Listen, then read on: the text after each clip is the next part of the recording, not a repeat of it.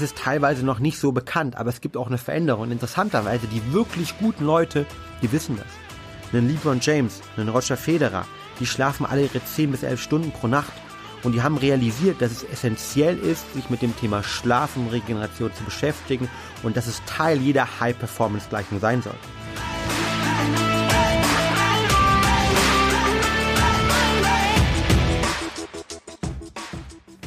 Herzlich willkommen zum Mental Performance Podcast, deinem Podcast für Mindset und Mentaltraining. Mein Name ist Patrick Thiele und als Mentaltrainer helfe ich Profisportlern dabei, die bestmöglichen Ergebnisse zu erzielen, ohne dabei an ihren mentalen Blockaden zu scheitern. Getreu dem Motto Making the Best Even Better bekommst du hier im Podcast jede Woche mentale Erfolgsstrategien für deine Top-Performance. Let's go!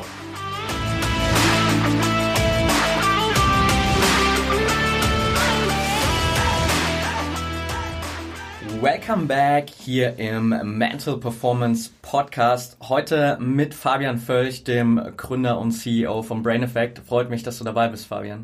Ich freue mich unglaublich, jetzt mal bei dir auch sein zu dürfen. Von der Seite vielen Dank für die Einladung, Patrick. Ich freue mich total. Ja, ich stelle gerade fest, äh, ich musste mich tatsächlich darauf konzentrieren, nicht zu sagen Welcome back bei Talking Brain aus reiner Gewohnheit. Ähm, aber nichtsdestotrotz äh, sind wir heute im, im Mental Performance Podcast und ich finde es super, dass äh, das heute klappt, weil ich tatsächlich in den letzten Monaten, ich habe es ja gerade schon gesagt, irgendwie extrem viele Fragen immer wieder bekommen habe zu dem Thema Schlaf. Wie kann ich meinen Schlaf optimieren? Wie wirkt sich das auf meine Leistungsfähigkeit als Athlet aus, sowohl körperlich als auch mental? Und ich glaube, da hast du eine ganze Menge Knowledge zum äh, Teilen hier. Lass uns aber mal so ein bisschen einsteigen mit deiner persönlichen Historie zu Schlaf. So, was war für dich der ausschlaggebende Punkt, um dich so intensiv mit diesen Themen Schlaf und Regeneration zu beschäftigen? Gerne und ähm, du hast bereits gesagt, also ich beschäftige mich jetzt eigentlich schon relativ lange mit dem Thema. Ich glaube, seit knapp irgendwie 15 Jahren, 15, 16 Jahren habe ich nämlich Leistungssport gemacht. Und als Leistungssportler damals gab es noch so ein großes Mantra und ich hatte auch so diesen Glaubenssatz, hey, pass mal auf, ne, wenn du mal Zeit hast, ja, je mehr du trainierst, desto besser ist es eigentlich. Und ich habe damals äh, schon immer ein großes Interesse für allerlei Themen gehabt. Das heißt, ich habe nicht nur Leistungssport gemacht, das bedeutet irgendwie zehnmal die Woche trainiert, vor der Schule, nach der Schule, sondern auch nebenher schon irgendwie so Partys organisiert oder so erste Freundin und viele Themen gehabt und habe relativ schnell gemerkt, dass es eigentlich für mich und meinen Körper zu viel geworden ist. Und ich habe damals genau den Fehler gemacht, den vielleicht den einen oder anderen der Zuhörer vielleicht auch von sich kennt, nämlich dann zu sagen, puh, anstatt mich dem Thema Regeneration zu beschäftigen, sondern eher mit dem Thema zu beschäftigen, okay, wie kann ich meine Übungen und meinem Training noch genauer ausführen, was kann ich dort machen, kann ich vielleicht noch mehr trainieren, muss ich nur Ausgleichssachen trainieren, bis mein Vater, der ist Mediziner, mir damals, ich kann mich erinnern, es war wirklich so ein kalter äh, Januartag. Ich war irgendwie wieder, äh, hätte eigentlich im Trainingslager sein sollen, war wieder verletzt im Rückenbereich und mir mal eine Studie mitgegeben hat von ähm, Jerry Ma oder Mas ausgesprochen, einem Forscher vom MIT, der an der University gezeigt hat, dass schlechter Schlaf maßgeblich nicht nur Verletzungsrisiko bei Sportlern erhöht, sondern auch gezeigt hat, dass ähm, guter Schlaf eben damals im Basketballteam die Dreierquote signifikant verbessert hat. Und das war für mich so ein ganz spannender Punkt, weil ich hatte damals Zeit, lag im Bett, das glaube ich auch, glaube ich, auch gerade Schulferien und ähm, habe mich dann damit beschäftigt, wie man eigentlich seine Regeneration, seinen Schlaf verbessern kann. Und das Spannende, was ich damals relativ schnell gemerkt habe, ist, dass ich je mehr Zeit ich für meine Regeneration damals aufgebracht habe, und Regeneration war für mich damals vor allen Dingen auch wirklich guter Schlaf. Ich habe damals wirklich teilweise nachts maximal fünf Stunden geschlafen. Desto besser habe ich mich gefühlt Punkt eins, aber desto weniger Verletzung hatte ich auch und interessanterweise wurden meine Ergebnisse auch geiler. Also ich habe irgendwie, ich habe Diskus äh, geworfen damals und ähm, war halt einfach äh, besser, ne? höhere Weiten geworfen äh, und habe mich auch besser gefühlt. Und das war so mein Einstieg in diesen Bereich, ähm, wie man über gezielte Regeneration eben auch seine Leistungsfähigkeit verbessern kann. Ja super spannend und ich glaube, dass es natürlich immer noch sehr, sehr vielen Sportlern draußen so geht, so dieses Credo, hey, äh, nutz jede freie Minute zum Training und ja. äh, das ist das Wichtigste und mehr ist immer besser, so nach dem Motto. Ähm, leider nicht im Schlafbereich für viele. Vielleicht, ähm, um so ein bisschen Verständnis zu schaffen, ja auch direkt mal am Anfang, was passiert denn eigentlich so körperlich und vor allem auch irgendwie gerade in unserem Gehirn, während wir schlafen, was ja dann irgendwie so auch das Fundament dafür ist, warum eigentlich Schlaf so wichtig ist? Ja, Schlaf ist gerade für Sportler unglaublich wichtig. Und der Hintergrund ist, dass es ein aktiver Prozess ist. ein aktiver Prozess, in dem wir regenerieren. Und eine Sache, bevor wir tiefer reingehen, du hast sie angesprochen. Es ist teilweise noch nicht so bekannt, aber es gibt auch eine Veränderung. Interessanterweise, die wirklich guten Leute, die wissen das. Einen LeBron James, einen Roger Federer, die schlafen alle ihre 10 bis 11 Stunden pro Nacht. Und die haben realisiert, dass es essentiell ist, sich mit dem Thema Schlaf und Regeneration zu beschäftigen und dass es Teil jeder High-Performance-Gleichung sein sollte. Nämlich High-Performance und Peak-Performance entsteht dann, wenn ich maximal leiste, meinen Körper unter Stress setze, raus aus der Komfortzone komme, die Muskeln richtig kaputt mache, aber dann ja, den genau dem Muskel, dem Kopf, wem auch immer, dem Körper, dem Geist die Möglichkeit gebe zu regenerieren. Weil da passieren wirklich die Wachstumsprozesse.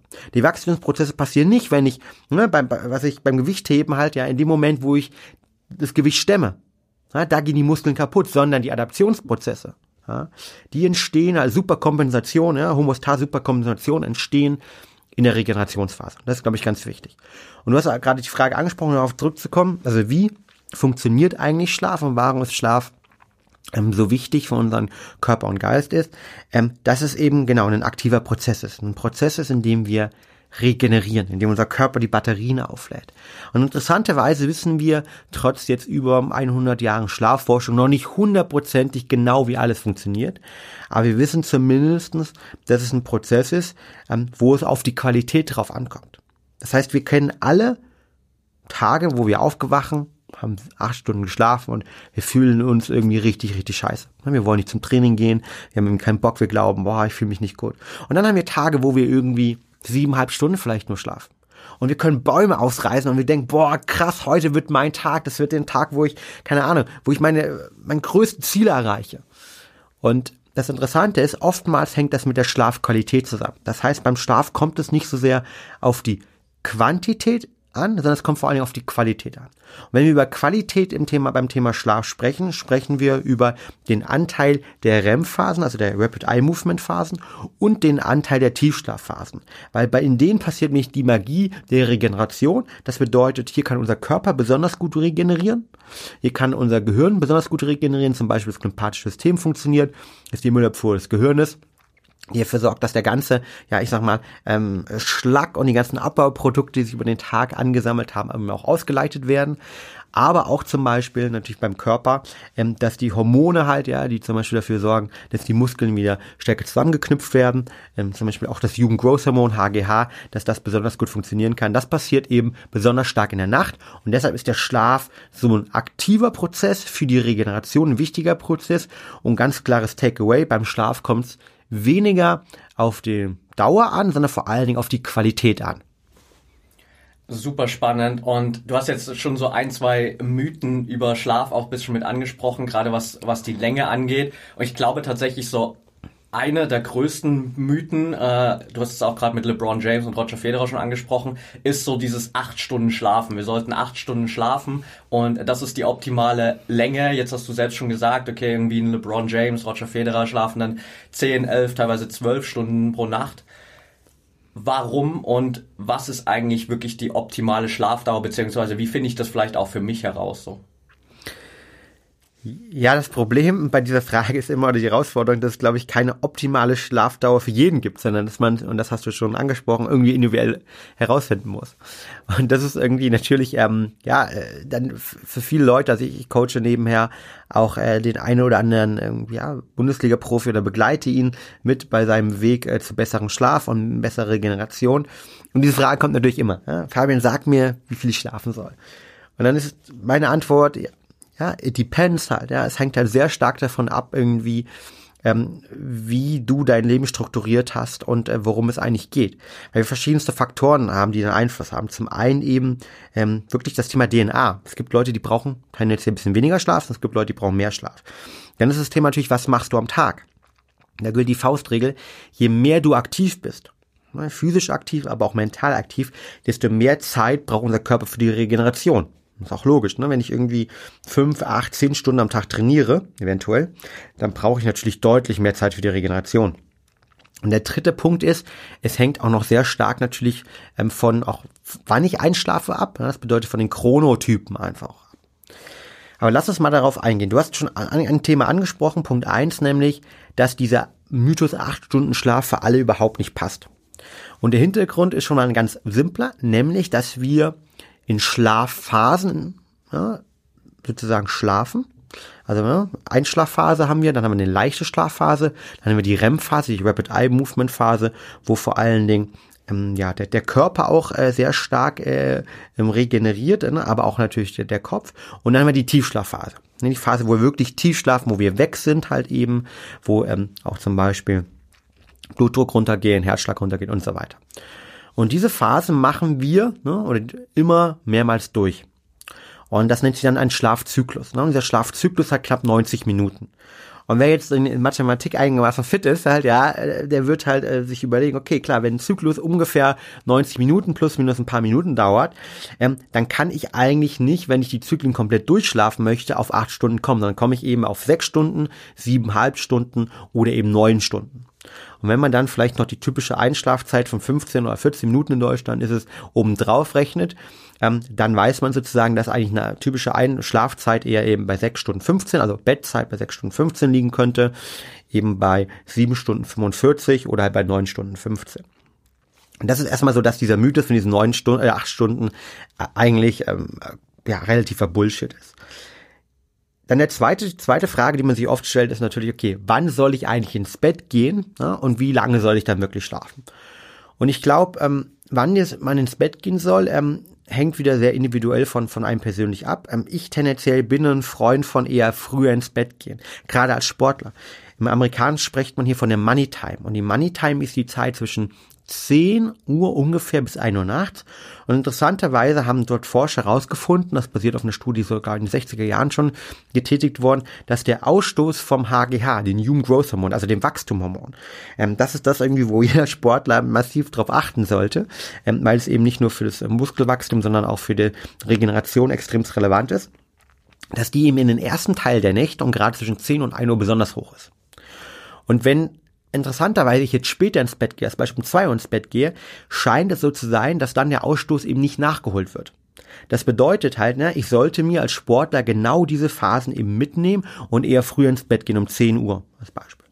Wie kann man das vielleicht noch testen? Ähm, mein Lieblingstest ist immer, wenn man in Urlaub geht, ja, und so die erste Woche braucht man vielleicht ein bisschen runterzukommen.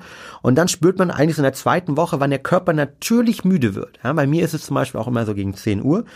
Und dass man dann mal wirklich sagt, ich gehe ins Bett, und dann auch wirklich nur aufsteht, wenn der Körper halt sozusagen erholt ist, dann glaube ich, hat man ein einfaches Experiment, wo man mit bestimmen kann, ähm, wann man gerne ins Bett geht, ja, und ähm, wann so die optimale Zeit für einen eigentlich auch ist. Und ich glaube, das ist so eine einfache Möglichkeit, uns zu bestimmen, wann man ins Bett gehen kann und vor allen Dingen auch, wie lange man braucht, ob man jemand ist, der eher seine vier Zyklen, fünf Zyklen oder sechs Zyklen braucht, ja, je nachdem, wie lange ich dann oder wann ich im Urlaub aufstehe äh, dafür die Faustregel als Sportler ganz klar, je mehr ich trainiere, ja, desto mehr Regeneration brauche ich. Das heißt, ich glaube, ich würde einen Sportler zumindestens mal die siebeneinhalb Stunden, minimal eher neun auch empfehlen und beim Trainingslager oder vielleicht vor Spielen halt und so weiter durchaus auch mal in Richtung dann zehnhalb zu gehen. Ja. Ich habe das tatsächlich so bei mir selbst auch äh, jetzt erst am Wochenende wieder gemerkt, so mit dem Wissen, dass ich jetzt irgendwie die letzten Jahre bekommen habe, habe ich dann auch bewusst am Freitag äh, für mich gesagt, okay, ich weiß, Samstagnachmittag haben wir Fußballspiel und ich will fit sein. Dann bin ich wirklich auch Freitag um 10 Uhr, sogar vor 10 ins Bett gegangen, glaube ich bis 9 geschlafen, also wirklich auch echt lang, aber ich war super fit, mich top erholt gefühlt und wenn ich das so mit früher vergleiche, wo ich irgendwie manchmal vielleicht Freitagabend nochmal mit Kumpels unterwegs war, dann hat man irgendwie vielleicht noch das ein oder andere Bier getrunken, ist irgendwie um Mitternacht ins Bett gegangen, dann hast du bis 10 vielleicht zwar geschlafen, aber halt qualitativ auch nicht so gut. Und dementsprechend war die Leistung natürlich auch auf einem anderen Level dann, ja. Definitiv. Also vor allen Dingen die Leistung ist auf einem anderen Level. Also da zeigt er die, diese spannende Studie von, von Jerry Marr damals. Ähm, Dreierquote im Basketball deutlich verbessert. Die haben halt das durchschnittliche Schlafdauer, damals der MIT-Spieler im Basketballbereich, war bei roughly, glaube ich, wenn ich die Studie richtig im Kopf habe, knapp sechseinhalb Stunden. Und er hat dafür gesorgt, dass jeder mindestens eben acht Stunden, ja, also damit ins Bett gehen, acht Stunden Schlaf muss, also ein siebeneinhalb Stunden Schlafzyklus. Und die Dreierquote hat die Signifikanz, glaube ich, waren fünf bis sechs Prozent verbessert. Und wer mal Basketball gespielt hat, weiß, das ist halt game changing. Ja. ja. Aber interessanterweise ist es auch so, dass sich das Thema bei Verletzungen, ja, da sich das Thema Schlaf und Regeneration ähm, extrem zeigt. Es gibt Studien, die zeigen, dass mein Verletzungsniveau oder die Anfälligkeit von Verletzungen ähm, sehr stark damit korreliert mit meiner Regeneration. Das bedeutet, je schlechter ich schlafe, je schlechter die Schlafqualität ist, desto eher bin ich auch verletzungsanfällig. Und wenn man das dann nochmal vergleicht, das, ich kenne kenn Sportler, die berichten mir, Fabian, du, wir fliegen da irgendwie nachts halt, ja, ähm, zum, zum Champions League-Spiel irgendwie, was weiß ich, ähm, Gruppenphase halt, ne? Oder früher gab es ja noch irgendwie so die, die, die Vorgruppenphase. Wir fliegen da, keine Ahnung, irgendwie in Ostblock, ja, ähm, Spiel um, um, um 21 Uhr äh, deutscher Zeit, ähm, fliegen dann nachts um eins nach Hause, kommen um, um drei Uhr irgendwie an und spielen drei Tage später wieder Bundesliga. Ja. Das ist absolut nicht förderlich. Und wer sich dann um Kreuzbandriss irgendwie am Wochenende ähm, in der Zeitung verliest, das ist, ist dann irgendwie auch klar, weil bei den, den, den Personen, den Spieler, die sowieso schon unter so viel Druck stehen halt auch, ja, wenn die nicht diese nötigen Regenerationsphasen geben wird, dann macht es keinen Sinn. Und da sind zum Beispiel die englischen Clubs auch viel, viel weiter, die dann eher sagen, ja, wir bleiben dort ne, vor Ort und bleiben lieber einen Tag nochmal und fliegen dann am Tag gut regeneriert. Oder auch zum Beispiel äh, bei Olympia ist es so, dass man zum Akklimatisieren in die Zeitzone auch deutlich, deutlich früher kommt. Und sowas macht definitiv Sinn, weil äh, du hast angesprochen, nicht nur bei dir beim Fußball, sondern generell gilt wenn ich gut regeneriert bin, bin ich nicht nur leistungsfähiger, sondern ich habe auch noch ganz klar geringeres Verletzungsrisiko. Ja. Hast du für dich äh, selbst, so vielleicht als kleinen Einwurf zwischendrin, eine Erklärung gefunden über die Jahre, warum wir gerade so auch hier irgendwie im deutschsprachigen Raum so ein komplett anderes Verhältnis zu Schlaf haben, als es vielleicht jetzt in England bei den Topclubs der Fall ist oder auch in den USA, wo das ja schon viel, viel präsenter ist und sich viel mehr Sportler auch damit beschäftigen? Ich glaube, das ist ein gesellschaftliches Thema. Wir kommen ja aus einer sehr stark religiös-lutheranisch geprägten Umfeld hier ähm, in, in, in Deutschland und ähm, ein, ein, ein Thema dem Ganzen ist ja auch halt, ne, irgendwie, du bist ein guter Bürger, ne, oder du bist, ne, wer, wer, wer an Gott glaubt, vor Gott ein guter Gläubiger, wenn du ähm, hart arbeitest, viel tust, ähm, gläubig bist und dich an die Regeln hältst. Und nicht umsonst sind wir in Deutschland ja immer auch äh, stark gewesen in dem Thema Arbeitszeiten halt und Fleiß natürlich. Und ich, ich kenne das selbst aus meiner Unternehmensberatung. Ich habe in der Unternehmensberatung gearbeitet und da bist du halt am nächsten Tag aufgewacht. Ne? Und das ist jetzt auch sechs, sieben Jahre erst her. Und hast dich am, am Tisch äh, verglichen, wer am wenigsten Nacht schläft. Und der tollste Guy, ja, das tollste Girl an diesem Tisch war eben diejenige, die gesagt hat, boah, ich habe heute Nacht nur vier Stunden geschlafen und habe das eine Projekt noch fertig gemacht und habe die letzte Netflix-Serie geschaut. Und ich so, wow. Nur ich so, wow, wie können die das? Wie, wie krass sind die? Und durch die ganze Erfahrung, die ich jetzt gesammelt habe, ist es eigentlich ein Thema, wo einer sagen muss, schade. Weil diese Personen werden langfristig ähm, definitiv gesundheitliche Herausforderungen haben.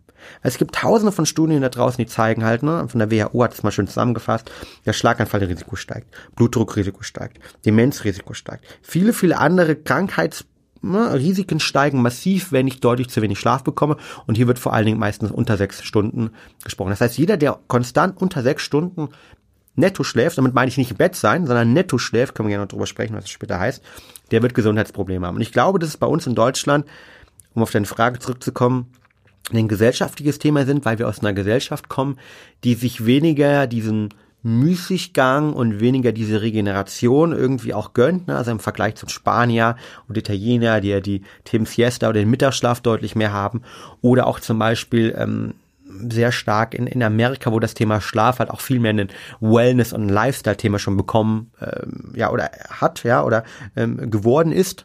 Und daraus resultierend ist das Thema für mich persönlich eine Herzensangelegenheit, ja, weil wir in Deutschland noch viel, viel mehr PR dafür machen müssen, dass wer Peak Performance erreichen will, und darum geht's ja bei vielen, bei deinen Zuhörern, die jetzt gerade zuhören, bei euch da draußen, bei vielen anderen, da ist eben Schlaf genauso ein wichtiges Fundament wie das richtige Training. Ja. Was würdest du sagen, ist so aus deiner Erfahrung heraus, auch gerade in der Zusammenarbeit mit den Bundesligaspielern, mit anderen Athleten, mit anderen High-Performern, abseits dessen, dass man vielleicht zu wenig schläft oder dass man zu spät ins Bett geht, so die größte Fehlerkette oder die größten Fehler, die Sportler einfach immer wieder machen und dadurch einfach qualitativ auch nicht so gut schlafen? Genau, ich glaube, das wichtigste Thema, Punkt eins ähm, ist interessanterweise die Trainingssteuerung und die Spielsteuerung bei Sportlern. weil es ist so, wenn ich eben gerade äh, hart trainiert habe oder wenn ich gerade irgendwie im Trainingslager bin oder wenn ich ein Spiel hatte und versuche danach direkt einzuschlafen, wird meine Schlafqualität nicht besonders gut sein. Und das hängt damit zusammen, dass natürlich ähm, bei jedem Training ähm, im, ich sag mal, hohen Leistungsniveau eben große Maß an Cortisol, quasi dem Stresshormon ausgeschüttet wird. Und dieses Stresshormon ist der Antagonist unserem Schlafhormon Melatonin. Und Großteil der Schlafprobleme, die wir haben, oder, ähm, und ich spreche jetzt nicht hier über richtige Schlafkrankheiten, sondern ich spreche über Schlafprobleme, das heißt, meine Qualität ist nicht besonders gut, die hängen eben mit einem Mangel an Melatonin zusammen, beziehungsweise dass die Melatoninproduktion in irgendeiner Art und Weise gedrosselt wird und nicht in ein natürliches Niveau erreicht. Und gleichzeitig ist es so, Cortisol wird ausgestoßen und ich erhöhe meine Körperkerntemperatur eben durch Sport. Und ich habe verschiedenste Rezeptoren ähm, in der Haut und im Körper dann, die dann signalisieren, ah, okay, ich bin eben aktiv. Und ähm, nachdem wir ja am Anfang schon gesagt haben, dass in den Tiefschlafphasen unsere Körperkerntemperatur eigentlich sinkt, ist das kontraproduktiv. Das bedeutet, der Körper muss viel, viel mehr Energie dann aus ähm, sozusagen nutzen, um die Körperkerntemperatur nach dem Training zu reduzieren. Und ich signalisiere meinem Körper letztendlich noch, hey, ich war eigentlich aktiv und damit wird die Schlafqualität in den ersten Schlafphasen nicht so gut sein. Ich glaube, das ist sozusagen ein, ein, großer Fehler, den man beheben kann. Was bedeutet das konkret? Das bedeutet dann, wenn es machbar ist eben, sollte man aus meiner Perspektive das zwischen dem Training und dem Schlafengehen zwei, drei Stunden mindestens haben. Ähm, ich glaube, diese späten Spiele und späte Trainingsthematiken, gerade für diejenigen, die so semi-professionell unterwegs sind, sind auch nicht optimal. Also da würde ich versuchen, lieber nochmal eine Stunde früher aufzustehen, um zu sagen, als Beispiel irgendwie ähm, früher an der Arbeit zu sein, damit man dann zum Training um sechs starten kann, nicht das Training erst abends um 20 Uhr startet. Ein zweiter Tipp dort. Und dritter Tipp, wenn man halt wirklich viel am Reisen ist, ne, dann auch bewusst ist beim Trainer oder im Trainingskontext ansprechen, ob es nicht machbar ist, wirklich vor Ort zu übernachten und nicht noch nachts irgendwie zurückzufliegen zu müssen oder fahren zu müssen. Oder dass man möglichst schnell ins Hotel geht. Ähm, zum Beispiel auf das irgendwie im Champions League Spielen gibt es oft dieses Bankett, wo die Spieler dann verpflichtet werden, halt noch hinzugehen, weil die Sponsoren auch da sind und die ganzen VIPs ist eigentlich schwachsinnig halt, ja. Ähm, man kann irgendwie direkt in der Kabine essen und die Spieler dann eher möglichst schnell ins irgendwie ja, ins Hotel bringen. Also ich glaube, das ist sozusagen die drei äh, Themen, die, die hier ganz klar der Fall sind. Ja. Ein weiteres großes Thema ist das ganze Thema natürlich, ähm, wie gestalte ich meinen Hotelraum, wie gestalte ich eben auch, wenn ich zu Hause schlafe, mein Umfeld. Und da ist es relativ simpel. Ähm, ich schlafe umso besser, je ruhiger mein Umfeld ist, je dunkler es ist und je kühler es ist. Warum? Evolutionsbiologisch ist es so, dass Schlaf ein Prozess ist, wo wir eigentlich unglaublich verwundbar waren. Das bedeutet, wir haben uns hingelegt und diejenigen, die sozusagen im Schlaf überrascht worden sind vom Mammut, vom Tiger oder vom Feuer oder was auch immer, die sind letztendlich gestorben.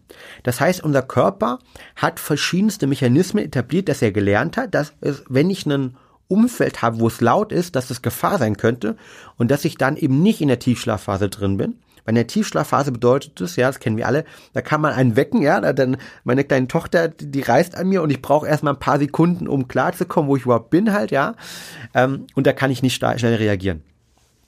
Das heißt zum Beispiel, ähm, Navy Seals oder Spezialeinheiten trainieren einen Schlaf, ja, wo sie ganz leicht schlafen, wo ich einen, einen Ticken Regeneration habe, aber wo sie innerhalb von Sekunden aufschrecken können, an der Waffe sind und reagieren können. Weil unser Körper darauf getrimmt ist. Das habe ich aber gleichzeitig, wenn ich neben der Straßenbahnlinie äh, wohne oder wenn ich in der Einflugschneise vom Flugzeug ähm, oder vom, vom Airport wohne und ich nachts um 5 Uhr relativ viel Geräusche habe und Lärm habe. Und unser Körper wird nicht richtig runterfahren können. Und da können zum Beispiel wirklich Oropax helfen. Oder eben halt umziehen in, in, in ein Umfeld, ja, wo es halt wirklich, wirklich ähm, ja, eher leise ist. Ne? Und das zweite gilt genau mit dem Thema Licht wenn ich halt nachts, und da gibt es auch verschiedene Studien, die zeigen, dass selbst äh, Joanna Huffington hat ja in ihrem Buch irgendwie das auch sehr schön dargelegt, äh, mit dem Selbstexperiment, selbst wenn ich nur einen geringen Spot habe vom Fernsehen, der, der an ist, äh, weil es irgendwie diese Sparlampe ist halt, ja, Standby-Modus, kennen die meisten Leute, und das im Hotel direkt auf mein ähm, Knöchel scheint, dann kann ich im Schlaflabor gemessen, hat das Auswirkungen auf meinen Schlaf. Und das Recht haben viel Lichtauswirkungen auf unseren Schlaf. Weil Licht signalisiert eben, okay, es wird Tag, es könnte Tag werden, beziehungsweise es könnte auch eine Gefahr daraus resultieren. Und deshalb gilt hier ganz klar, ne, wir sind ja beide große Advokaten von der Schlafmaske, ja, ne, Schlafmaske auf jeden Fall, gerne, wer nicht komplett sein Zimmer oder Hotelzimmer komplett verdunkeln kann. Und es macht auch Sinn, zum Beispiel alle anderen Lichtquellen zu reduzieren, weil die einen negativen Einfluss auf die Schlafqualität haben können. Und last but not least, die Kälte halt. Ähm, es ist so, weil unser Körper natürlich Energie benötigt, um die Körperkerntemperatur zu reduzieren, dass es auch super sinnvoll ist, eher kalt zu schlafen. In der Forschung äh, spricht man zwischen 16 bis 19 Grad, ja, 18,3 Grad hat eine Metastudie aus den USA rausgefunden. Ähm, ich finde das immer noch so 16 Grad relativ kühl, so, aber ich glaube, so 18, 19 Grad ist eine wunderbare Temperatur, wo der Körper regenerieren kann. Und äh, wenn man jetzt so denkt, dass so eine typische Temperatur 21 Grad eben bei uns ist und dann wir oben drauf im Winter noch zwei, drei ähm, ja, Decken drüber machen, äh, dann, wissen wir einfach, dass der Körper da viel zu viel arbeiten muss. Und da ist ein ganz klarer Indikator, wer morgens aufwacht oder nachts aufwacht und schweißgebadet ist oder so leicht nur schwitzig ist, bei dem ist es so, der schläft definitiv zu warm. Und das sind so die Sachen, die ich, glaube ich, direkt irgendwie zwecks dem Umfeld halt und zwecks der Trainingssteuerung verändern kann.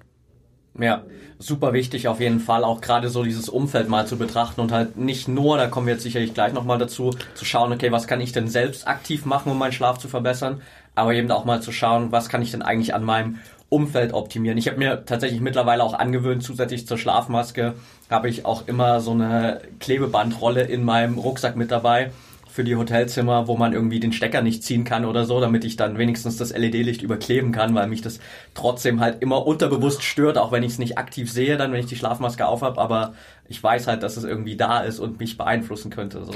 Dazu noch eine, eine Fun-Story. Ähm, Im Olympischen Dorf, ich glaube, das war, wann das? Glaube, im Olympischen Dorf vor, bei den vorletzten Olympischen Spielen, war es so, dass ähm, ganz, ganz viele ähm, Sportler Alufolie mit Alufolie ihre Fenster abgeklebt haben.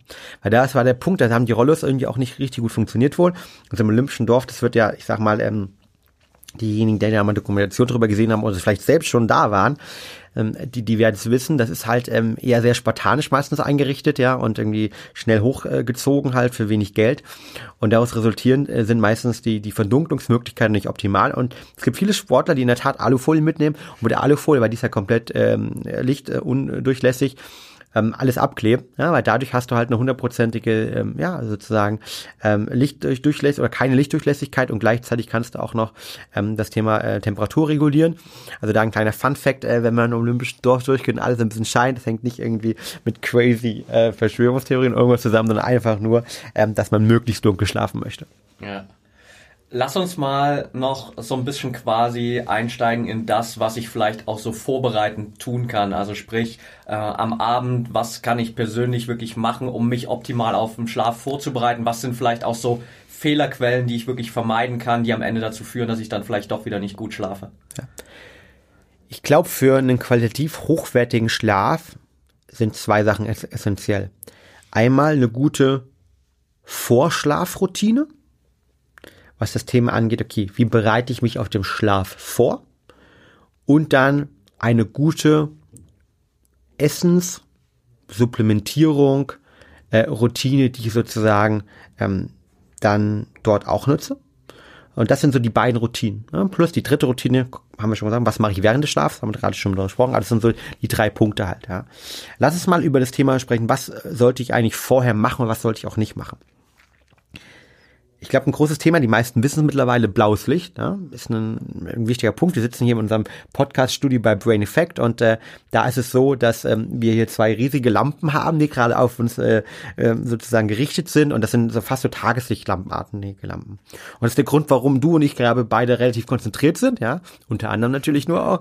Und der Hintergrund ist aber auch, dass diese dieses Licht, dieses blaue Licht im Körper signalisiert der, gerade in einem Raum, der sonst eigentlich komplett abgedunkelt ist halt und isoliert ist, dass es 13 Uhr am Tag ist. Weil über die das Licht wahrnehmen, über die Zwirbeldrüse eben ähm, klar dem Körper signalisiert wird, es ist Tag. Und damit wird eben kein Melatonin, unser Schlafhormon, produziert. Jetzt ist es aber so, ne, und ähm, deshalb haben wir bei Brain Effect zum Beispiel auch hier ganz viele Tageslichtlampen für das Thema Konzentration an den Tisch, ja, dass diese Lampen dann abends wieder reduziert werden sollten. Und dass ich abends blaues Licht vor allen Dingen meiden sollte. Blaues Licht ist genau das Licht, das aufgrund der Frequenz, aber auch, kommen wir später, aufgrund der Intensität ja, negativ für die Melatoninproduktion sein kann. Und wo finde ich das? Das finde ich eben ganz genau in Handy-Displays. Das finde ich in unserem neuen Glühbirnen, ne, die energiespannend sind. Das finde ich aber vor allem auch im Fernsehen, iPad etc.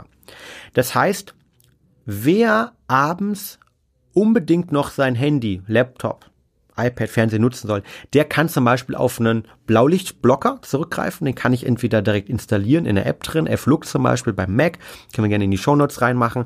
Oder ich nutze zum Beispiel ähm, ganz klar ähm, eine Blaulichtfilterbrille. Eine Blaulichtfilterbrille sind diese lustig aussehenden Sonnenbrillen. Du hast ja auch einige von denen oder Brillen an sich, die letztendlich über ihre gelben bzw. roten Gläser ähm, das blaue Licht rausfiltern können. Und wenn man das kombiniert mit einer geringen Lichtintensität, ja, weil das äh, gibt es auch eine Studie vom, vom MIT, die gezeigt haben, dass dieser Night Shift Modus im Apple zwar gut funktioniert, aber noch nicht perfekt funktioniert, weil natürlich das Thema Lichtfrequenz ein Thema ist, aber auch Lichtintensität. Mhm.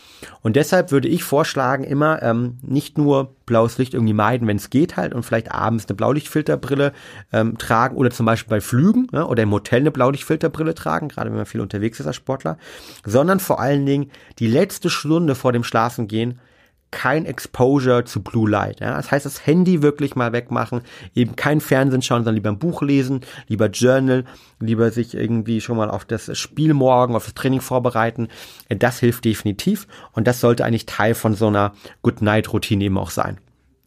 Was für mich noch Teil von der Good Night Routine ist auch, dass ich versuche, abends irgendwie runterzukommen. Wir haben eben drüber gesprochen und ähm, da findet man zum Beispiel bei uns bei Brain Effect im Magazin ja, unter www.brain-effect.com auch ganz, ganz viele Informationen drin, ähm, dass halt Cortisol, also Schlafhormon Cortisol, ein riesen ähm, Gegenspieler von unserem Schlafhormon Melatonin ist. Und ich brauche eine hohe Melatoninproduktion für qualitativ hochwertigen Schlaf. Jetzt ist es leider so, dass Cortisol der Gegenspieler ist und Cortisol wird nicht nur beim Training ausgeschüttet, sondern Cortisol wird auch immer dann ausgeschüttet, wenn ich gestresst bin. Wenn ich vor allen Dingen dauergestresst bin. Wenn ich jetzt also einen anstrengenden Tag hatte, wenn ich vielleicht gearbeitet habe, sei es bei der Polizei, der Bundeswehr oder wo auch immer, habe trainiert und denke mir, boah, morgen wird ein richtig stressiger Tag, ich muss Training und Arbeit unter einen Hut bringen ähm, und ich sehr gestresst bin, dann werde ich nicht gut schlafen können. Und das kennen wir alle. Und wenn ich nicht gut schlafen kann, dann habe ich kein Regenerieren, habe keine Energie, ja. Und ich nenne es ganz gerne irgendwie, the circle of bad sleep is actually starting, ja. Und damit auch irgendwie startet letztendlich, ja, einen Circle irgendwie auch von, dass wir uns ungesund ernähren, uns schlecht fühlen, keine Energie haben und so weiter. Das heißt, ich muss abends eben versuchen oder sollte versuchen, ähm, und das ist so mein Tipp, ähm, Cortisol zu reduzieren. Wie kann man das machen? Das kann man zum Beispiel über Meditation machen. Man kann abends meditieren, um runterzukommen. Weil Studien zeigen, dass dadurch der Parasympathikus aktiviert wird, also der Teil des Nervensystems, der für die Entspannung da ist und ich damit auch mein Cortisolniveau runterbringen kann. Oder ich kann zum Beispiel abends auch autogenes Training machen, ich kann Journal, ich kann meine Lieblingsentspannungsmusik hören, ich kann im Bad nehmen, was auch immer. Das heißt, ähm, ich, ich lade allen da draußen irgendwie ein und weil ähm, das muss man nicht machen, aber das sind so Werkzeugtools, die man nutzen kann, wenn man das möchte eben. Und ähm, ich glaube, das ist eine gute Inspiration, wenn man sagt, okay, ich suche mir ein, zwei Sachen eben aus, um abends runterzukommen, um mein Cortisol-Level runterzubekommen, damit ich nachts dann auch besser schlafen kann. Ja. Super wichtiger Punkt, den du am Ende angesprochen hast, eben auch vor allem darauf zu achten, dass ich mich nicht nur körperlich entspanne im Sinne von, okay, ich sitze jetzt auf der Couch und äh, schaue Netflix so ungefähr, sondern eben auch mental entspanne, weil ich natürlich bei Netflix, je nachdem, was ich schaue, keine Ahnung, wenn ich mir jetzt irgendeinen actiongeladenen oder Horrorfilm anschaue, dann bin ich ja auch mental wieder so drin, dann fängt mein Körper auch wieder an, Cortisol zu produzieren und ich bin wieder so gestresst, dass die Entspannung dann eigentlich auch wieder nicht stattfindet in dem Moment. Ja, und da können natürlich auch die ganzen Gedanken, die ich habe, vielleicht, dass am nächsten Tag ein Wettkampf äh, ist, ich vielleicht nicht weiß, wie gut ich vorbereitet bin, dass ich vielleicht auch irgendwie Angst habe, ich weiß gar nicht, ob ich spiele vielleicht und so weiter. Das sind natürlich auch Gedanken, die normal sind, ne? die dann stattfinden und die vielleicht mich auch unter Stress setzen. Umso mehr ist es dort wichtiger, vielleicht mit Mentaltrainer zu arbeiten halt, ne? Äh, mit dir zum Beispiel oder irgendwie mit, mit, mit anderen Leuten eine Routine zu finden, die mir hilft eben, die mir Möglichkeiten gibt, in diesem Moment, wenn ich denke, vielleicht im Bett liege oder ich nehme noch gerade irgendwie ein warmes Bad und denke mir, huh, ah, morgen weiß ich nicht, ob ich spiele, keine Ahnung, das stresst mich gerade, dass ich dann Möglichkeiten haben, über ein Fingerschnipsen, über Atemtechniken, ja, mich in einen State zu versetzen, wo ich sage, okay, spannend, ich bin mal gespannt, was da passiert morgen. Ja. Und das kann man lernen über Atemtechnik, über verschiedenste andere Ansätze, Meditation. Yoga finde ich auch klasse am Abend, Stretching, Mobility Training, Black Roll, was auch immer. Also einfach, wo man Aktivitäten, langsame Aktivitäten verbindet mit mentaler Fokussiertheit, mental Dasein und Atemübung. Und ähm, diese, diese Lösung zu finden und dieses Tool zu finden für sich ist, glaube ich, essentiell einfach, um äh, gut zu schlafen. Und das ist eine, eine tolle Thematik, die man sich, glaube ich, auch unabhängig vom Sport nutzen kann. Ja, definitiv. Du hast gerade schon noch angesprochen, so die zweite große Komponente am Abend ist auch das ganze Thema Ernährung und Supplementierung. Was ist so auf der einen Seite das, was ich beachten sollte bei der Ernährung, was vielleicht auch irgendwie meinen Schlaf beeinflusst? Und auf der Supplement-Ebene, was habe ich da generell als Athlet für Möglichkeiten und wie kann ich das irgendwie auch dann für meine Schlafroutine bestmöglich einsetzen? Gerne. Lass uns da vielleicht das gruppieren in die, die vier No-Gos hier und die vier Goes. Also fangen wir mit den vier No-Gos mal an. Ich glaube, das größte No-Go für guten Schlaf ist eben Koffein. Das wissen die meisten schon. Weil Koffein, äh, und das ist das Interessante dabei, die Schlafqualität reduziert. Jetzt haben wir oftmals so den Espresso-Effekt, nenne ich ganz, ganz gerne, oder auch ganz gerne ähm, den Italiener, ähm, die Italiener-Erfahrung, weil wir alle kennen irgendwie Freunde, man ist beim Italiener, man ist gut und dann gibt es so die Frage, ja, noch ein Espresso aufs Haus und dann sagt immer so zwei, drei Leute, ja, auf jeden Fall, einen doppelten gerne für mich und dann, dann fragt irgendjemand, kannst du damit schlafen? Ja, kein Problem. Und der Forscher Christian Drake aus London hat auch bewiesen, dass korrekt ist. Koffein reduziert nicht unbedingt die Einschlafzeit, sondern das Gemeine beim Koffein ist, dass es die Schlafqualität reduziert. Das bedeutet, viele Leute trinken Koffein, denken, oh, ich schlafe ja ganz gut ein, Red Bull, Cola, whatever, und merken dann erst am nächsten Tag, naja, oh, so richtig erholt bin ich nicht. Aber es wird ja nicht um Koffein gelegen sein. Und deshalb ganz klar, mit dem Koffein, ähm, wenn ich Koffein langsam Verstoffwechsler bin, also jemand, der Koffein an sich ähm, äh, mal trinkt, aber schon davon auch öfters mal Herzrasen bekommen könnte, wenn ich zwei, drei Kassen zu viel trinke, da würde ich sagen, definitiv sechs bis sieben Stunden vom Einschlafen gehen kein Koffein mehr. Bei den Schnellverstoffwechslern, die normal sagen können, oh, ich kann schon ein bisschen mehr Koffein trinken, ich spüre das nicht, fünf Stunden vor den Einschlafen gehen, laut der Studie von Christian Drake. Zweites No-Go ist definitiv extremst gewürztes Essen. Weil was passiert, wenn ich na, abends ein, zwei, drei Chilis essen halt, ja, ich fange an zu schwitzen halt, ja, mein Körper ähm, äh, reguliert hoch und genau das möchte ich ja vom Schlafen gehen nicht. Das heißt hier ganz klar eher auf ähm, ja, scharfes Essen verzichten. Das ist definitiv gut für den Schlaf und gut für die Erholung. Drittes No-Go ist natürlich Alkohol. Alkohol hat ähm, negativen Effekt auf die Schlafqualität. Und klar ist es so, ähm, dass bei dem einen oder anderen Alkohol auch wirklich hilft ne, beim Einschlafen gehen, weil wir eben vielleicht genau diesen Stress runterfahren können und weil wir den einen oder anderen Gedanken vielleicht irgendwie auch, ähm, ich sag mal bewusst jetzt auch unterdrücken. Nichtsdestotrotz ist es so, dass Alkohol absolut schlecht für die Regeneration ist. Ähm, ich habe zum Beispiel jetzt, wir haben äh, bei Brain Effect ähm, jetzt gerade eine sehr ja, stressige Zeit hinter uns, auch mit vielen Investorenthematiken, Internationalisierung, äh, Corona. Und ich habe in dieser Zeit mal bewusst irgendwie über 18 Wochen keinen Tropfen Alkohol getrunken. Und ich habe über den Aura-Ring gemerkt, wie obwohl ich ein extremst hohes Stresslevel habe, ich meine Schlafqualität echt gut halten konnte und gleichzeitig mich deutlich besser regeneriert gefühlt habe. Das heißt, für Sportler aus meiner Perspektive sollte eben ähm, das Thema Alkohol wirklich tabu sein, gerade vor und nach dem äh, Training, beziehungsweise auch äh, vorspielen, also die Nacht vorspielen oder die Nacht nachspielen. Oder auch vor allen Dingen im Trainingslager. Also ich glaube, dass man ab und zu mal irgendwie Gläser Champagner oder Rotwein trinkt, du, bin ich, finde ich jetzt absolut fein halt auch, ne? Aber ähm, ich glaube hier ein exzessiver täglicher Alkoholkonsum sorgt dafür, dass meine Regeneration eben nicht dann funktioniert, gerade als Spitzensportler. Und ähm, das letzte sozusagen No-Go beim Thema Ernährung ist für mich extremst kurzkettige Kohlenhydrate. Ähm, es ist so, dass wenn ich sehr viel Kohlenhydrate, gerade abends und kurzkettige Kohlenhydrate esse, also ich mache jetzt mal ein extremes Beispiel auf, nochmal irgendwie ein Weißbrotbrötchen halt, ja, mit Nutella oben drauf und Marmelade, dann sorgt das vielleicht dafür, dass ich vielleicht einschlafen kann. Und das Interessante ist im Ganzen dahinter auch nämlich das ähm, Insulin. Also ne, wenn ich extrem viel Kohlenhydrate, Zucker esse, wird Insulin, das Hormon, ausgeschüttet, das einfach gesagt eben den Zucker dorthin bringt, wo er benötigt wird. Aber ich eben auch, wenn ich zu viel Zucker gegessen habe, ist ein Insulin zu viel Insulin ausgeschüttet wird und dadurch in eine Unterzuckerung reinkommt. Weil der Körper sagt, boah, jetzt brauche ich wieder Zucker, ich brauche Zucker. Und ähm, interessanterweise ist es aber so, dass Insulin auch ein Gegenspieler vom Cortisol ist. Das bedeutet, je mehr gestresster ich bin, desto mehr haben wir Heißhungerattacken immer auf Zucker. Das ist genau der Punkt, wenn man sagt, oh, jetzt, oh, heute stressiger Tag, jetzt hätte ich ganz gern doch nochmal einen Kuchen oder Tafelschokolade, ja. Da tappe ich mich auch manchmal immer wieder noch.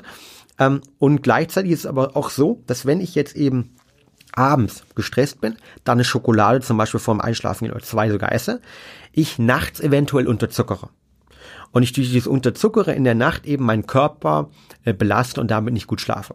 Und deshalb würde ich vorschlagen, dort, wer irgendwelche Heißhungerattacken hat und sagt, okay, ich brauche das um einzuschlafen, so lieber irgendwie auf ähm, einfach nur, ich sag mal, ein bisschen Honig nehmen halt, ja, einen kleinen Klecks, irgendwie so einen halben Esslöffel, ähm, der kann helfen oder sonst eben bin ich am Abend großer Advokat von langkettigen Kohlenhydraten, ähm, die man, was weiß ich, in in Vollkornpasta ähm, findet oder halt ähm, in Quinoa zum Beispiel, Bulgur, Buchweizen etc.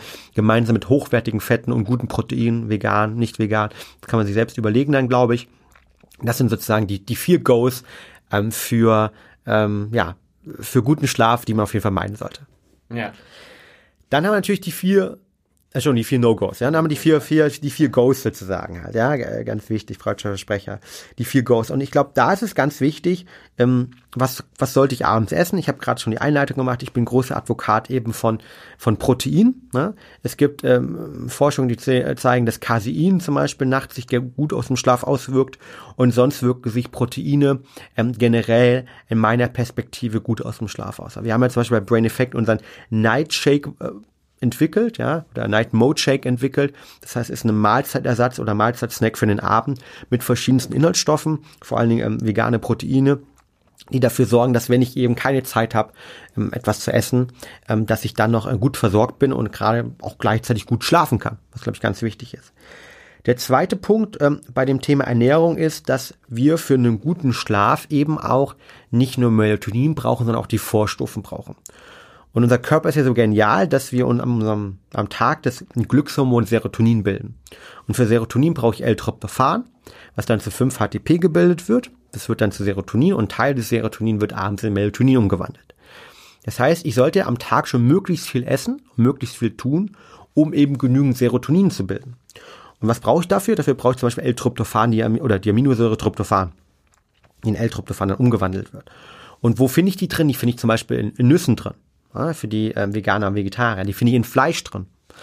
Und ähm, die zum Beispiel am Tag zu konsumieren, ist klasse. Ähm, sonst sollte ich versuchen, dass ich noch genügend Vitamin D aufnehme. Das kann ich aufnehmen, wenn ich wirklich an die, an die frische Luft gehe oder halt auch supplementieren zum Beispiel. Und ähm, sonst sind auch Omega-3s wichtig, die auch in der in dieser in, gemeinsam mit B-Vitamin in dem Bereich der Serotoninproduktion involviert sind. Was ich sollte ich sonst noch ähm, machen? Und ich glaube, ich bin ein ganz, ganz großer Advokat auch beim Thema Supplementierung. Ähm, erstmal sage ich zu starten. Das heißt, ich glaube, man kann unterstützen supplementieren. Das heißt, man fängt wirklich mit L-Tryptophan an, wenn es über die normale Ernährung nicht aufnehmen kann. Ähm, das ist zum Beispiel eine Möglichkeit. Oder ähm, eine zweite Unterstützung ist Magnesium. Magnesium ist gerade für Sportler, für das Thema Muskelentspannung, Entspannung an sich, Regeneration super. Und wer das irgendwie dann noch steigern will, der kann natürlich auch eine Magnesiumverbindung eingehen, die beruhigen würden. Magnesium im Biglycinat zum Beispiel. Ist auch in den Sleep-Kapseln von, von Brain Effect haben wir es mit reingenutzt, äh, reingepackt. Darum, weil es eben auch noch entspannt über die Aminosäure Glycin wirkt, die sie insgesamt ähm, ja, runterkommen wirkt. Und ähm, als letzten Schritt in der, das ist dann Plan Punkt 4, in der, in der Eskalation sozusagen, würde ich dann ähm, auch richtige Supplementierung wählen. Also Supplementierung, die direkt für den Schlaf gut ist. Wir haben am Anfang darüber gesprochen, dass ähm, ein Großteil der Schlafprobleme eben mit einem Melatonin-Level zu tun hat, das eben nicht ähm, optimal ist.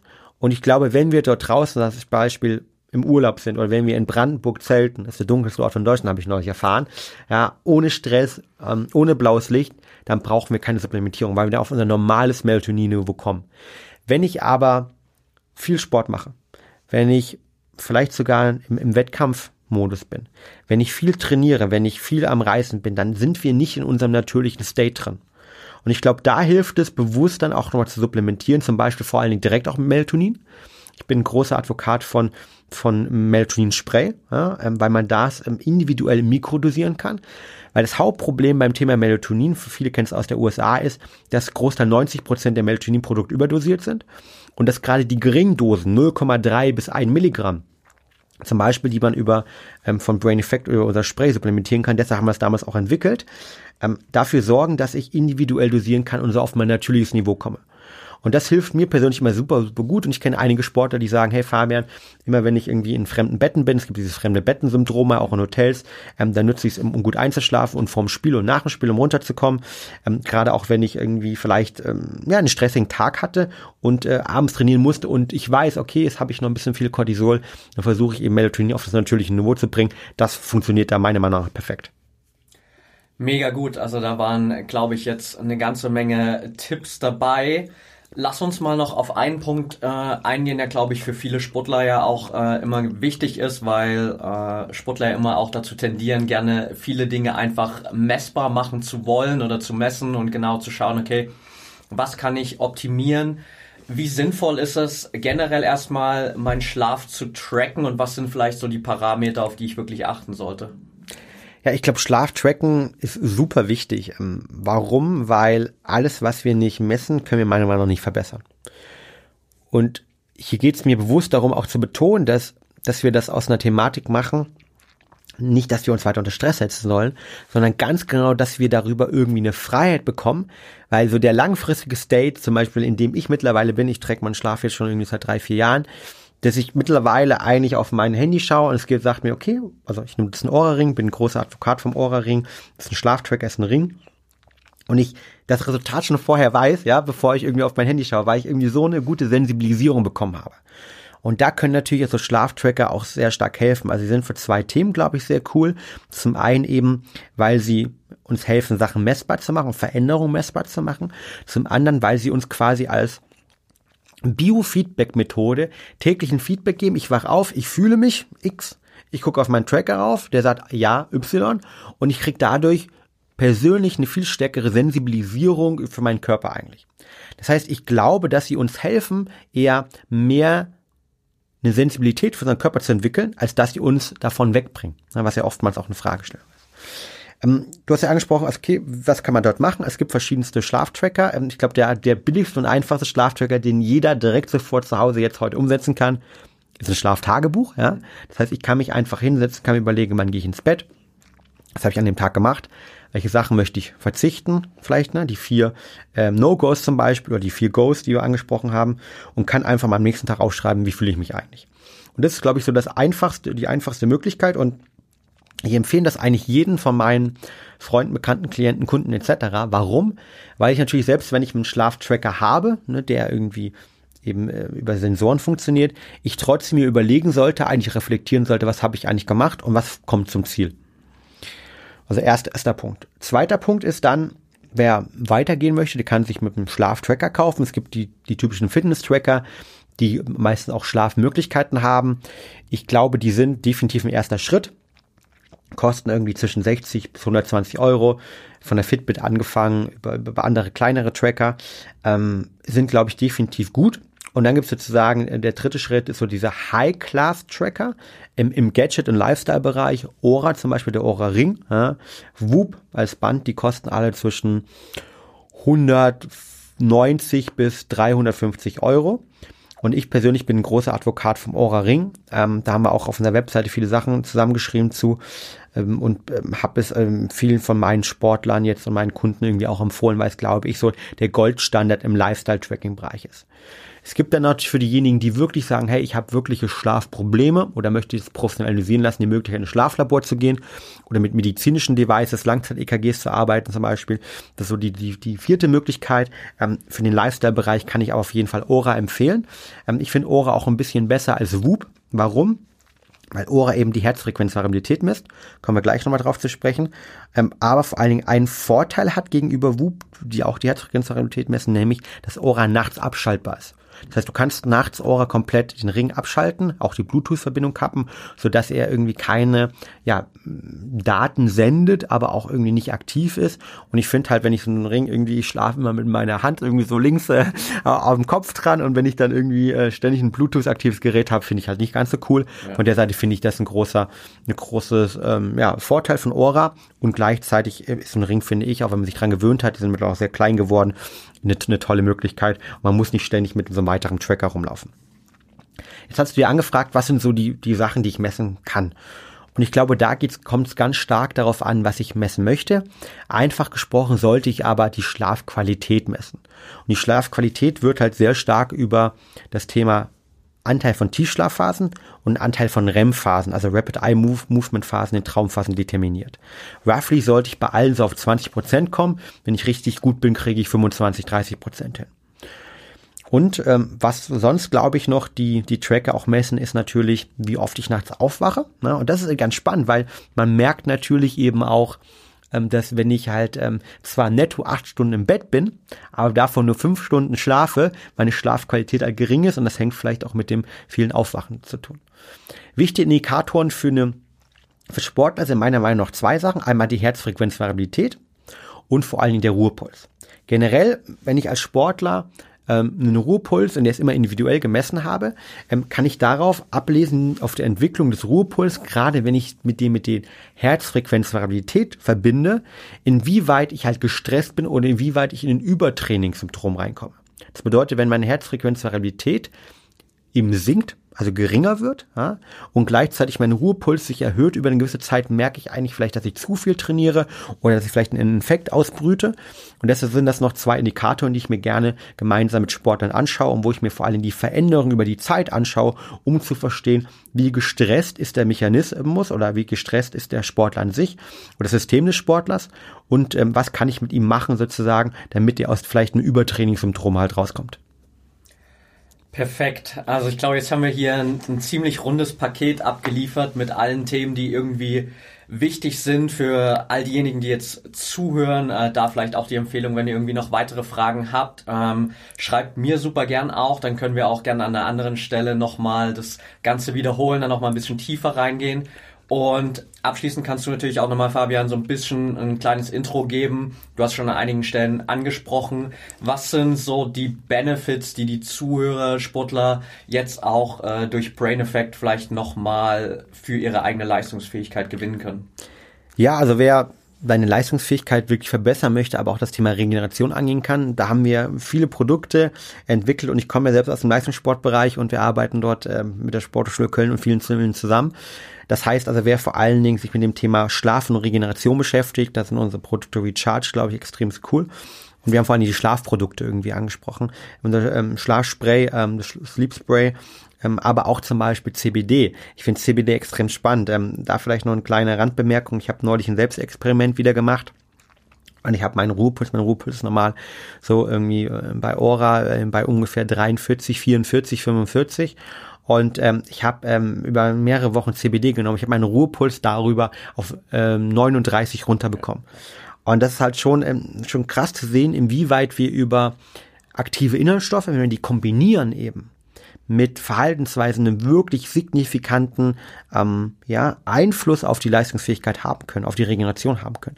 Und nachdem unsere Produkte, CBD nicht halt, ja, aber sonst alle Produkte äh, für Sport auch auf der Kölner Liste drauf sind, kann, können die auch einfach genommen werden. Und ja, ich freue mich irgendwie, ähm, wenn wir da einfach Sport unterstützen können. Wir unterstützen ja schon viele aktuell von Spielern Schalke, St. Pauli jetzt zum Beispiel auch, Fußballteam über einzelne Sportler, ähm, wie Laura Phillips, Ironman Vierte, glaube ich, dieses Jahr geworden, bis hin halt zu äh, kompletten Teams und äh, freue mich da einfach, wenn wir unseren Part auch dazu beitragen können, in dieser Vision, dass hm, Sport, glaube ich, sich auch mit Regeneration beschäftigen sollte und anders gesprochen, dass die aktive Pause, die aktive Erholung, der gute Schlaf, glaube ich, einen genauso großen Stellenwert haben sollte wie letztendlich ähm, das Training an sich. Und äh, dazu tragen wir unseren Produkten, glaube ich, bei. Perfekt, danke dir. Äh, ich packe natürlich auch für alle nochmal die Links in die Show Notes, da könnt ihr nochmal reinschauen, egal ob in den Shop, ins Magazin, da gibt es nochmal eine ganze Menge Hintergrundinfos für all diejenigen, die das gerne mal austesten wollen. Ja. Oder auch einen Gutscheincode uh. Patrick20 äh, packe ich auch nochmal in die Show Notes mit rein. Also ähm, guck da auf jeden Fall mal rein. Und ansonsten danke ich dir auf jeden Fall für deine Zeit, Fabian. Ich glaube, jeder der Zuhörer hat hier nochmal verdammt viel gelernt über das Thema Schlaf und Regeneration. Also danke auch für deinen Input und es hat mega Spaß gemacht. Ja, vielen Dank, Patrick. Mir hat es auch unglaublich viel Spaß gemacht. Und dann auch noch ein kleiner Punkt. Wer noch Fragen hat, ne, schreibt dir natürlich gerne, aber sonst auch auf äh, www.brain-effekt.com. Ähm, da kann man natürlich auch ähm, uns alle Fragen stellen oder mir einfach bei LinkedIn ähm, oder Facebook äh, folgen, äh, direkt was schreiben. Ich äh, lese alle Fragen und äh, versuche sie auch immer zu beantworten von der Seite. Ich freue mich, ähm, wenn ihr auf www.brain-effekt.com ähm, eine der, der ja, Kontaktmöglichkeiten wählt. Und ja, vielen Dank für die Zeit. Das hat mir unglaublich viel Freude bereitet über ein Lieblingsthema zu sprechen und ähm, von der Seite, ich glaube, wenn wir da inspirieren können ne, und jeder sich aus diesem Werkzeugkasten, dem wir gesprochen haben, nur zwei, drei Sachen rauspickt, dann sorgen wir definitiv schon für bessere Erholung und weniger Verletzungen. Von der Seite, dank dir. Sehr gern. Mach's gut. Ciao.